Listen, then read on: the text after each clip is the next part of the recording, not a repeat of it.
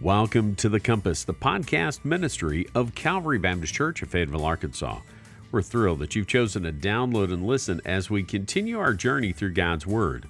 Now, in today's podcast, we're going to be hearing a message from Pastor Kirk as he shares from Ephesians chapter 3, verses 1 through 13, with a message entitled Mystery and Mission. Now, if you live in Northwest Arkansas and you're looking for a church home, let me encourage you to check us out. You can go to calvaryfayetteville.com and find information and ways to contact us. You can call us at 479 442 4634 or email us at info at calvaryfayetteville.com. Again, we would love to have you worship with us. We're located at 1410 North Porter Road in Fayetteville, Arkansas, and we begin our worship service at 10:30 on Sunday mornings. There's also a Sunday school time, a time to go through the Word with the Gospel Project curriculum. We'd love to have you for either one of those. Again, we're continuing our study through the book of Ephesians in our series called Rags to Riches with a message entitled Mystery and Mission. Let's listen together. And now we seek to continue our worship through the ministry of God's Word as we read it. I want all of you, if you would, to uh, please open a Bible in front of you. It's so important that you lay eyes on the words yourself. All of them will not be on the screen by any means, and uh, especially in a passage such as what we're dealing with today, it'll be helpful to you to be able to look down and see the words that we're talking about. Before we read, I want to tell you a story about a boy who grows up in a wealthy family in a major city of a sophisticated culture. As a child, he is immersed in the Orthodox religion of his country, and he attends one of the most well known worship centers in the land. In that setting, he becomes a disciple under one of the most influential leaders of his traditions. He becomes a zealot for his faith, passionately devouring its teachings and passionately pursuing its enemies. And then something amazing happens. Somehow he becomes convinced that the very persons he has been opposing were right about their faith. And though they are small in number and despised by his religious leaders and culture, this young man joins the ranks of those he had so zealously opposed. He enters into a period of intense study, praying, and fasting in order to fulfill a calling he believes he now has to take his new faith to others. In subsequent years, although his convictions and his actions cost him his reputation, his comforts, his freedom, and ultimately his life, this man of faith never wavers from his calling. Do you know his name? Well, his name was Jabril al Amraki. He grew up in Atlanta, attending a well known Baptist church before becoming a Muslim and joining allies of Osama bin Laden's Al Qaeda. And in 1997, he died while participating in a jihadist attack intended to plant a flag for Islam in Kashmir, India. Yes, you thought it was Paul, and so did I when I first read it. And certainly the story fits, matches very much the Apostle Paul's experience, though in the opposite direction. Now, before I gave you that name, you probably assumed it was the Apostle Paul, not a Muslim extremist. The parallels are so much alike. Each were from quite a different cultural and religious background and eventually felt a call to promote. Each was willing to study, to strive, and to sacrifice for the calling he believed his God had placed upon his life. But we also realize that these conflicted callings cannot both be of God. One is genuine and one is counterfeit. One is truly from the one true living God. The other is a doctrine of demons. And maybe it's good to remember this on the day after 9 11, the celebration of 20 years of 9 11. We see from uh, not only that story, but we're going to see from today's text and take a closer look at the call of God on the Apostle Paul's life and see from this how a true calling from God, what it looks like, and how it impacts one's life and heart. Now, these are 13 verses. It's not the story of Paul's conversion or his call to ministry, but he is reflecting on this ministry that God had called him to and placed him into. And so rather than reading all 13 verses of uh, the first part of chapter 3, uh, you'll notice that it's divided into two paragraphs. I have two points for the message. We'll read the first paragraph, share the first point, read the second paragraph, and I'll share with you the second point. The first point is this the mystery. The mystery, and it's verses 1 through 6. Now, listen to Paul's words to the Ephesian believers. For this reason, I, Paul, a prisoner of Christ Jesus, on behalf of you Gentiles, assuming that you have heard of the stewardship of God's grace that was given to me for you, how the mystery was made known to me by revelation, as I have written briefly. When you read this, you can perceive my insight into the mystery of Christ which was not made known to the sons of men in other generations, as it has now been revealed to his holy apostles and prophets by the Spirit. This mystery is that the Gentiles are fellow heirs, members of the same body, and partakers of the promise in Christ Jesus through the gospel. This is the word of the Lord. And we thank God for it, do we not? Well, uh, you need to notice something that's taking place in Paul's letter here. And I think maybe sometimes when we read through this, it causes a little bit of confusion. He begins verse uh, 1 of chapter 3 with the words, for this reason. And then he kind of wanders off into explaining some things. And then he comes back in verse 14, which will begin our text for next Sunday, with the very same words for this reason. And he gives to us, he prays a prayer on behalf of these Ephesian believers. Now, I want to say to you that the Apostle Paul, when he started back up in verse 1, his intention was to pray his prayer there. For this reason, I'm going to bow my knees before God on your behalf.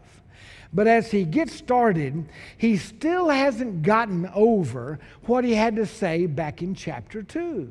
Now, do you remember, folks? This is, this is message number 16 of Ephesians, and we just now got to chapter 3. So we spent a little bit of time in chapter 1 and a little bit of time in chapter 2, probably a lot more time than you would have preferred. Amen? You don't have to say amen just because I asked for that. I, I was just trying to draw out who I need to be aware of and watch out for, all right? Uh, but he hasn't gotten over it. In chapter one, he talks about the greatness of God's plan, how we were chosen by the Father, and how we were redeemed by the Son, and how we've been, we've been uh, sealed by the Spirit of God. And then he goes into prayer for that and praying for these believers. Then he gets to chapter two, and he reminds them that, that all men are equal whether they are Jew or Gentile, whether they are rich or poor, whether they wear mask or never wear mask, whether they're vaccinated or not vaccinated, everybody is lost in his sins. Everybody is dead by reason of his sins. Everybody is like a dead fish in a fast flowing stream. They can't fight the current. They have no spiritual power to fight the current. They, are, they walk according to the course of this age. They go wherever the water takes them. But then he said in verse 4 of chapter 2, but God, who is rich in mercy, has quickened us. That word means made us alive. He has made us alive. He has made alive what was dead. That was all God's initiative, not ours. Dead people don't make themselves alive. Only God does. And He made us alive. And He goes down to probably the best known verses in all the book of Ephesians, where He says, For by grace are you saved through faith, a faith that is not of yourselves, it is the gift of God, and it is not of works, lest anybody should boast. And then He says, We are His workmanship, His masterpiece. We are His new creation and we are saved not by good works, but we are saved to do good works. And then he closes out the second half of chapter 2 with this, this great truth that Jews and Gentiles are all on an equal footing as new people in Christ Jesus. That this is a, a new creation, this is a third creation. Everybody in the world were either Jews or Gentiles, but those who have been born again by the grace of God, they are a new race of being that has never existed before. This is the church. And to these Ephesian believers who were Gentiles, these were encouraging words because early in the history of the church, these Gentiles did not know where they stood. They knew that the gospel had a Jewish Savior, and the gospel and the church was, was birthed in the land of the Bible. And now it's, we hear of people being saved and we've trusted Christ, but where are we? And Paul is saying to them in chapter 2 you are all one in Christ Jesus. The middle wall of partition, the wall that, that divided Jews and Gentiles, has been torn down. The veil that separated God from you has been ripped from top to bottom. And now, as Gentiles, you don't just go to the court of the Gentiles when you come to the temple, the dwelling place of God. You don't stand on the outside looking in. All of that has changed, and you have the same same access to God that the Jews have. In fact, as born again believers, you have an access, Jew and Gentile alike, that went beyond anything the Old Testament temple ever offered. You are the temple of the Holy Spirit. And so now, as he begins to offer up this prayer for these believers, a prayer for spiritual strength, he starts for this reason I, Paul, for this reason, I, Paul, a prisoner of Christ Jesus, on behalf of you Gentiles. And then the parenthesis starts and he pauses and shifts gears and he goes back to that wonderful mystery of grace and he talks about it. And he says it is a mystery. What does that mean? As you and I think of the word mystery, which he uses in verse 3, verse 4, and verse 6 oftentimes we conjure up something else. It's something we don't understand. It's some kind of riddle that has to be solved. Maybe when I say mystery, you think of Agatha Christie or Inspector Poirot or one of those other weird shows that plays on PBS on Sunday nights. My wife loves them. You think of those kind of mysteries or around our house if there's something we don't understand, somehow started by one of my granddaughters, we say it's a big mystery. Things we don't understand, things that don't make full sense, things that are like a riddle to be solved. But that's not what a mystery is in the New Testament. The word doesn't mean something not understood. Let me give you a couple of definitions. I believe it'll be on the screen. A mystery in the New Testament context and wording is something that was once hidden, not revealed, but has now been revealed. In other words, when Paul refers to a mystery, he's talking about something you can clearly understand. It used to be hidden, but it is hidden no longer. Or, in other words, something that is beyond natural knowledge of our senses, something that you could not know through your sight and smell and taste and feel and hearing, but something that has been opened up by divine revelation to the Spirit to your spiritual understanding. But in either case, it is not something hidden and inaccessible to us.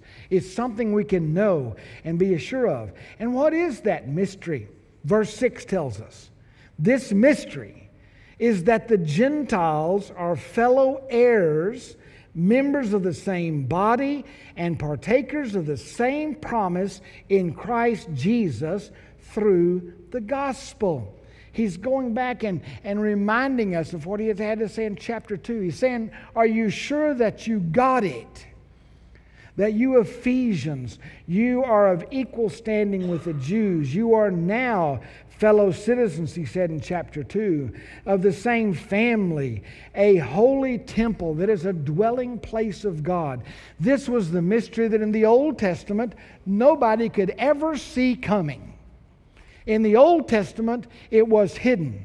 What God's plan was to open up His gospel and His truth to Gentiles that they would be on an equal basis with the Jews. And then if you look at verse 7 of our text, this is what he says about the Gentiles as well as the Jews.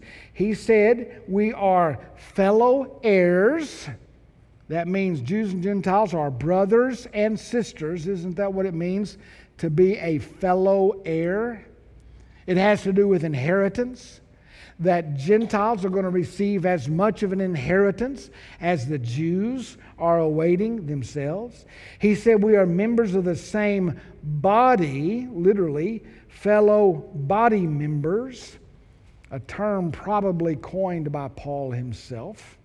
One new man, one body, not two different people, not two different men sitting in church together, but one man in the eyes of God, one body, the same body of Christ.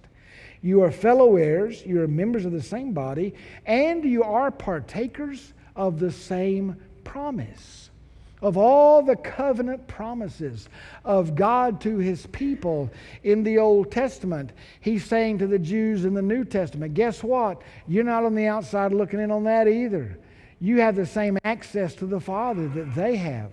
You have the same promise of a home in heaven that they were given. So you have become fellow heirs, signifying their inheritance, members of the same body, and partakers of the same promise. Now, understand all that is based on, follow me now, a double union.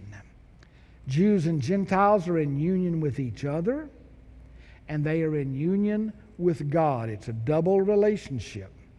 And when you illustrate God as a triangle, as a triune being, Father, Son, and Spirit, and when you think of that triangle and you think of Jews and Gentiles, or black and white, or whatever distinction you and I make between people, the bottom line is this the closer we move to God, the closer what? The closer we get to each other. It always works that way. And that's what John said in 1 John chapter 1 verse 3. Listen to these words. Speaking of Christ, that which we have seen and heard, we proclaim also to you so that you too may have fellowship with us. And indeed, our fellowship is with the Father and with His Son, Jesus Christ. It is a double union our relationship, our fellowship with each other, and our fellowship with God. The closer we get to God, the closer we are to all other true believers, regardless of how different from us they are. Now, friends, take note in view of this miraculous togetherness. Follow me now. We're getting ready to go to point number two. In view of this miraculous togetherness of all men, Jews and Gentiles, all people in Christ Jesus, there is no room for separation. There's no room for separation. Understand those who build up walls that divide people, that separate people. Those who emphasize differences and say, I'm no longer going to go to that church because they say we need to wear masks, or I'm going to go over here because somebody offended me or didn't, didn't acknowledge me. And when we begin to look at all these things that make personal offenses and separate people, understand that is of the devil. It is demonic. Because Jesus, in Christ, there is the tearing down of walls of separation. Now, I understand that between various kinds of doctrinal beliefs, when it comes to the Word of God, there's reason for distinctiveness and there's reason at times for separation. But understand, there's not nearly as many reasons for separation in the church that God has placed there. Most of them are man made. When the Bible talks about us building walls, it's talking about building walls of separation to protect the truth to protect the people of God. Listen now, not to protect my personal preferences. That's demonic. It is satanic, satanic. It is not of the Lord. So this mystery is that God is tearing down those separating walls. God is through Christ uh, is tearing down those things that segregate and separate people. Division and self interest is never from the Lord. So Paul talks about that mystery as he gives them this big parenthesis before he prays a prayer. He has to remind them this is the great mystery we now have that this truth that God has made us one. And now he goes to the second paragraph, verses 7 through 13, and I've called this the ministry of the mystery or the mission of the mystery. How are we to handle this truth? In our church, in our lives, in our families, how are we to administer this truth in the world? I take up my reading with verse 7. Follow along, please. Of this gospel, and he mentioned the gospel, remember, way back in verse 2, this gospel, of God's grace. Of this gospel, I was made a minister according to the gift of God's grace. It was given me by the working of his power. To me, though I am the very least of all the saints, this grace was given to preach to the Gentiles the unsearchable riches of Christ and to bring to light for everyone what is the plan of the mystery hidden for ages in God who created all things, so that through the church the manifold wisdom of God might now be made known to the rulers and authorities in the heavenly places. This was according to the eternal purpose that He has realized in Christ Jesus our Lord, in whom we have boldness and access with confidence through our faith in Him. So I ask you, not to lose heart over what I'm suffering for you, which is your glory. And again, this is the word of the Lord. Well, there's no one like Paul when it comes to writing and giving to us spiritual truth. Sometimes he gets very creative in the way that he writes. And he does that in his creative use of the Greek language here in this paragraph. Now, I'm going to bring something to your attention only because to me it's humorous. The Bible has humor in it. Now, oftentimes we miss that, but I mean, let me ask you how many times and how many places can you read of a donkey talking to a man? Now, that's a true story. That's not a fable or a fairy tale. It's right there in the Old Testament.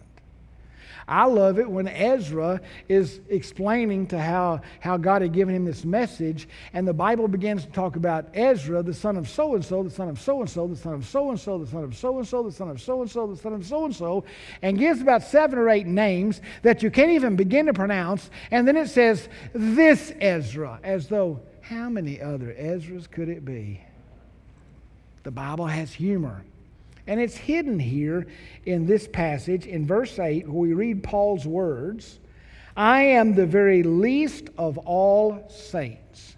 Now, if you and I were Greek scholars, and we were reading this in the Greek New Testament, in the original language of the New Testament, Paul takes the words, the word least or smallest, and he adds an ending to it that is linguistically impossible. Now, the Greek language is very precise, and how you change just a little bit here or there can change the whole meaning of the word. And he basically creates, makes up a word that is just linguistically impossible in the Greek language. And basically, it reads this way I, who am the leaster, leaster, I'm the leaster of everybody. And I guess you could take from that, then someone could be the leastest. But he said, I am the very leaster of all the saints. Now, maybe he was playing off of his Greek name. You know, his Greek or his Latin name was Paulus which means little or small. And maybe he was saying, I am little by name, little in stature, morally and spiritually littler, leaster than the least of all Christians. Maybe he was saying basically, I am small Paul. But it's very interesting of how he sees himself, who's considered to be the greatest of all the apostles who's considered to be the prominent personage after Christ in all of the New Testament. And he said, I'm the leaster of all the saints. Now, what was he trying to say about his position, his place, and his ministry of the gospel, of the mystery? Now, back in verse 2, he referred to his ministry as a stewardship. The stewardship of the gospel of grace. Now, let me tell you something, folks. Every one of you who claims the name of Jesus Christ, you too are a steward of the mystery of the gospel. What is a steward? It's someone who is given responsibility of something that belongs to someone else. Okay? He's saying this gospel, this gospel of grace is not mine, it belongs to God but he made me a steward of it. And a steward is someone who is to use widely, wisely to uh, guard and protect what has been entrusted to them because one day there's going to be a day of accounting. A day that I'll have to answer to God for what He's given to me. God has given to you the gospel of grace. How have you protected it? How have you lived up to its calling? How have you sought to advance it? How have you sought to protect it against false teaching? How have you shared it with your family and your friends? Because one day, guess what? You're going to have to give account for your stewardship of the gospel of grace. And that's what Paul is saying here. Now, let me just list about four or five things that he said about what it means to be a minister of God's grace. In verse 7, he said, I was made a minister. This was not my choosing, it was not something that I aspired to. He said, I was made a minister according to the gift of God's grace. Now, there are those that specifically God calls to vocational ministry. God placed that call on my life when I was 16 years old. I knew beyond any shadow of a, of a doubt I would never, ever find fulfillment in life doing anything else in the world except being a minister of the gospel that God had called me to. I was made a minister when I was 16. But minister with a small m, like I've said, every believer has been made a minister of the gospel as well. Okay? It's something God did. It's not something that we chose. It's not something that we aspired or that we attained or that we earned. God makes his ministers. Verse 8, he makes his ministers to preach the unsearchable riches of Christ. Look at verse 8. To me, though I am the leaster of all the saints, this grace was given to preach to the Gentiles the unsearchable riches of Christ. What does unsearchable riches mean? It means riches that cannot be tracked, riches that cannot be traced. It means that these riches are inexplorable, they are untraceable, they are unfathomable. They are inexhaustible. They are illimitable. They are inscrutable. They are incalculable. They are infinite. The riches of Christ are beyond human comprehension and human ability to even begin to describe, although it's our calling to do so. And not only to preach the unsearchable riches of Christ, verse 9 says, to inform the world of the church. Now, focus in with me here because this is often missed. Verse 9, and to bring to light for everyone what is the plan of the mystery hidden for ages in God who created all things. What was this plan? This plan, when he called Abram out of Ur of the Chaldees in the Old Testament and separated a race of people to call his own and to call them Jews and for them to build a temple and do all these things, all these prophets, all of these priests, all of these people knew the calling of God, but they didn't, they could not see what was to be in the New Testament. One theologian explained it and illustrated it as the mountain peaks of prophecy. Imagine, if you will, some of you know exactly what this is like. You maybe are making your way west. You're going to the Rocky Mountains, somewhere to vacation there. And you're traveling across barren, flat Kansas, not sure why God ever created that state and you get across it in some way as you're getting towards the other side of, of Kansas, you see off in the distance what looks like some clouds rising. But as you get closer, you realize those are not clouds, those are mountain peaks. And as you get closer and closer to that range of mountains, the great Rocky Mountains, you see these different peaks. You might see Pikes Peak, you might see others, and, and beyond them and behind them, you see other, yet t- taller, yet higher mountain peaks. And that's what it was like for prophets in the Old Testament. As God revealed truth to them, they could see mountain peaks of truth, they could see bits and pieces of the story. They could see, they prophesied the coming of a Messiah.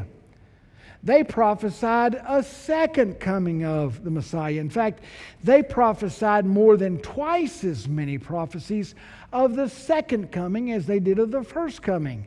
But what you cannot tell as you look at those mountain peaks is that there are vast uh, spaces of, of time and distance between the mountain peaks. You can't see how far apart they are. You don't have a perspective. And no one in the Old Testament, no prophet, truly, accurately prophesied the church. This new creation where Jews and Gentiles would all be made one in the Lord. They didn't see that. They couldn't see that. They saw things that would happen before that happened, before the church was birthed. They saw things that would happen after the church's birth. But what they didn't see was that time period between the first coming and the second coming where the church would be the predominant story of Scripture. The prophets didn't see that. And that's what he's talking about that this was hidden, it was not revealed to them. It wasn't a, a, mystery that, or a riddle that had to be solved. It was just something that they were not given the capacity to see. But now we see it. And now we see the glory of that, that the Lord is, is birthing a church. And Paul saw that his mission was to enlighten all humanity about this miracle of Jews and Gentiles becoming a new humanity, a third race of people, the race of God's people. Okay? Now, as if that's not amazing enough. We're getting close to the close. Stay with me here because this is maybe the greatest part of this mystery that will it'll mess with your mind. All right? Verse 10 that this mystery is that of declaring Christ to the cosmos. We think of our job as declaring Christ to the world, and it is. But understand, the ministry of the mystery of God is that we are doing ministry to the cosmos. to the universe. You say, wait a minute. What are you talking about there? Listen to what he said in verse 10. So that through the church, the church, the manifold wisdom, that wisdom that is beyond description, that manifold wisdom of God might now be made known to the rulers and authorities in heavenly places. Through the church, we are the players in what follows. We are the messengers. We are the ministers together, Jews and Gentiles alike. The church, there's one new, new race. We are the ministers. We are the ones who are doing the work. And we are sharing the manifold wisdom of God that it might be made known. Manifold is a word used here in the Bible and nowhere else. It means something that is varied beyond measure and in a way which surpasses all previous knowledge.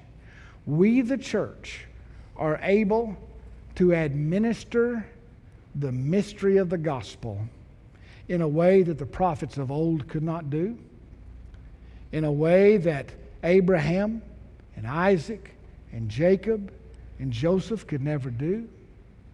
You have the ability to advance the cause of the, the church of God, the cause of the uh, plan of God in a way that Elijah or Elisha or some other prophet could ever do. You have an understanding that Ezekiel did not have that Jeremiah did not have. You have access to truth that Isaiah did not have, that Malachi or Zechariah or Zephaniah or even Micah or Joel or Amos. You have knowledge that none of these people have. You have knowledge that even Job never had. You can see the plan of God made clear like no people that ever existed before. That we can share this manifold mystery, this wisdom, this, this wisdom that is varied beyond measure and in a way that surpasses all previous knowledge thereof. And who are we broadcasting it to? Hopefully, our families, our neighbors, our schoolmates, those who work alongside of us, to the whole world, to the ends of the world. But God is saying here through Paul listen, your message doesn't stop there. Your message is a cosmic message. It's going out into the universe. And not just the universe, it is going out to the spirit world. Now, follow me here. This is really going to get weird, okay? It's really about to get weird, but it's true. When the Bible talks about in the New Testament rulers and authorities, principalities and powers. He's talking about angels. Angels. And most of the time, when you read that phrase or some form of those words, the context will tell you that it's talking about fallen angels, the demons that serve Satan the demons, the angels that joined in Lucifer's rebellion in heaven in eternity past when Lucifer decided to overthrow God and to take his throne. This anointed cherub that covereth, this most beautiful and powerful of all the angels, wanted God's glory. And he led a rebellion. And the Bible suggests in the book of Revelation that as many as one third of all the angels of heaven joined in his rebellion. And he was cast down. Jesus says in his earthly ministry, in one of his teachings, he said, I saw Lucifer fall like lightning from heaven. He was cast down. Revelation says the dragons, Satan, with his tail, swept a third of the stars of heaven out of the sky. The stars are often a word that's talking about the angels of heaven. So there are angels, demons today, doing, fallen angels, doing the bidding of the devil. Now, oftentimes, in the three or four or five times that the New Testament mentions principalities and powers, it's talking about fallen angels. But here, it's no clear lesson or understanding whether it's good angels or bad angels. Those faithful to do God's bidding are those who've rebelled against God. I think our lives as we minister the mystery of God the gospel of Christ, as we are faithful to do his work in this world, I think they are learning in both places. The book of Hebrews, or excuse me, First Peter, I won't read the verses, but it's in chapter 1, refers to faithful angels. And refers to the gospel of Christ and the Spirit of Christ and the sufferings of Christ and how we preach by the power of the Holy Spirit. And then the phrase in the end of verse 12 says, Things into which angels long to look. What I'm saying to you is, the angels of heaven don't know the full plan of God. They were never given all the information of how Jesus was going to have to go and suffer for our sins. No doubt that day when the Father turned to the Son and said, Son, it's time for you to go now. And Jesus gets up from his throne and departs from heaven. And in some way known only to God, Jesus, the creator of the universe, now becomes an embryo, a seed planted in the womb of a virgin teenage girl in Palestine. The angels, no doubt, fell silent in heaven. What is this? What's happening? And as the story of the gospel of grace unfold, unfolds, they are learning. They are, these are things they long to look into. They don't yet have the full story of how it's going to end. They are learning day by day, but they are faithful to do God's bidding. And so understand, as you administer the mystery of the gospel, you are teaching by example the angels of heaven what God is doing in the world. But also understand that fallen angels are watching, principalities and powers, the evil followers of Satan. These that look for every reason to resist, to revile, and to revolt against the kingdom of God in this world, to seek to destroy the gospel, to seek to destroy his church. Maybe it would be helpful to imagine it like this to imagine a cosmic drama. The theater is history, the stage is the world. The actors on the stage are the church, you and me. The writer of the drama is God, who also directs and produces the drama. And the audience are cosmic beings, rulers and authorities in the spirit world, those in heaven learning of the greatness of the God they've always served, the demons of hell and Satan himself looking for a reason and a way and some excuse to further fight and resist and to disrupt the work of God in the world. And here is my question for you What are the angels in the spirit world learning about the gospel by watching Calvary Baptist Church? What are they learning? What are they learning? By watching you and by watching me. What are the demons of hell thinking as they watch us? They watch how we obey or disobey the commandments of the Lord. They watch as we seek to be faithful to worship and to gather and to fellowship and do what the church is supposed to do? Or they watch as we spend time doing everything but the work of God and the will of God? Are they encouraged in their rebellion that they are winning the war by watching you and watching me, by watching our church?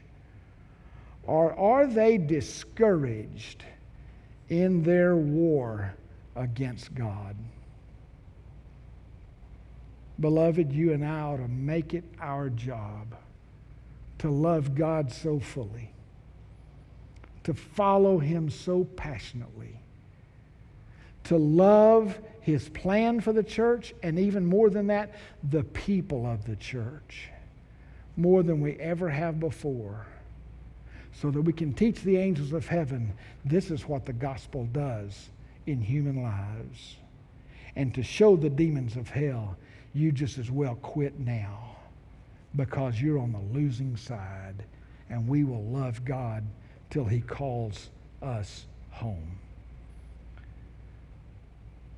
The scholar John Stott says that the Christian church, the Christian church, is the graduate school for angels. This is his word. These are his words. It is through the old creation the creation of the universe, that God reveals his glory to humans. But it is through the new creation, the church, that he reveals his wisdom to angels. To angels. As Paul summarizes this amazing teaching and comes to the close of his parentheses in verses 11 and 12, listen to what he says. This was according to the eternal purpose. God purposed all of this, He purposed it. That was realized in Christ Jesus our Lord, in whom we have what? Boldness and access with confidence through our faith in Him. He's getting ready to pray a prayer for these people.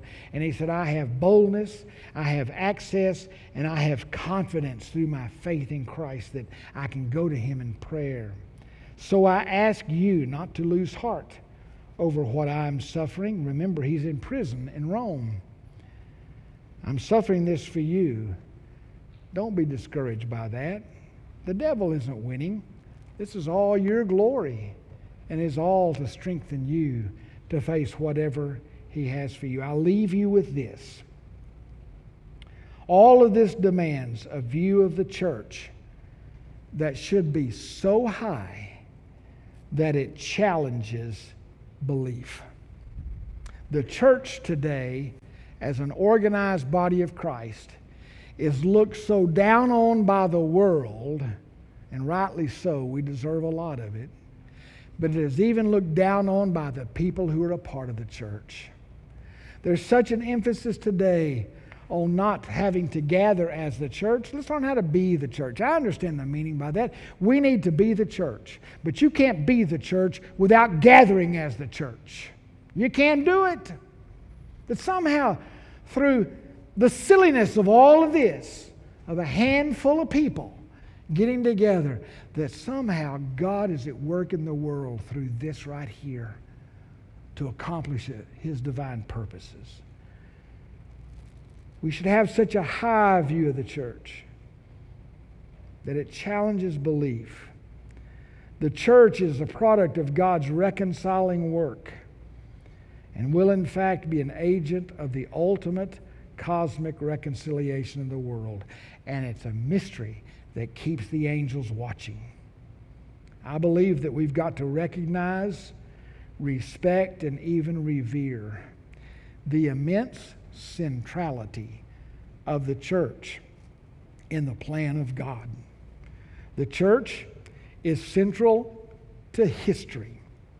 It is the only multiracial, racial, multinational, third race created by anyone, it's created by God. We are a new creation. It supersedes all political, social, and religious systems of the world. Only the church will survive history. America will not survive history. The Islamic world will not survive history. Communism will not survive history. Only the church survives history. It's central. It is central to the gospel that the complete gospel is not just receive Jesus Christ and go your merry way. Check it off of your list. You're now going to go to heaven when you die. But God saves you out of your sin, but He saves you into something. He saves you into His church. It's a part of His plan for the ages. The church is central to the gospel.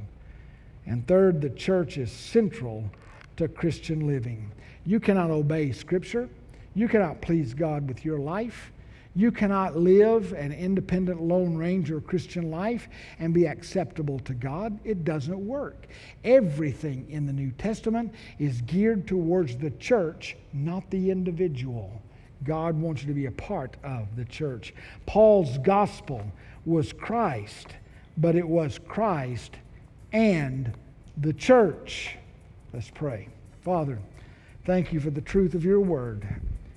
Thank you for this, these great afterthoughts of a great apostle.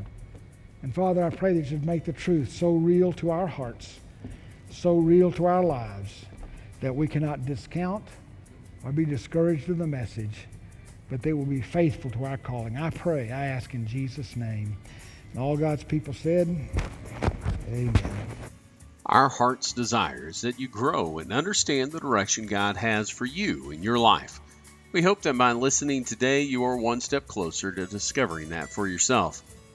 If you live in Northwest Arkansas and are looking for a church to call your own, we invite you to reach out to us at Calvary as we study and serve together. We meet for worship at 10:30 on Sunday mornings at 1410 North Porter Road in Fayetteville, Arkansas. If you wish to find out more information about Calvary Church or simply contact us, you can do that through our Facebook page or at calvaryfayetteville.com. Until next time, remember that God, His Word, and His people can provide direction for life.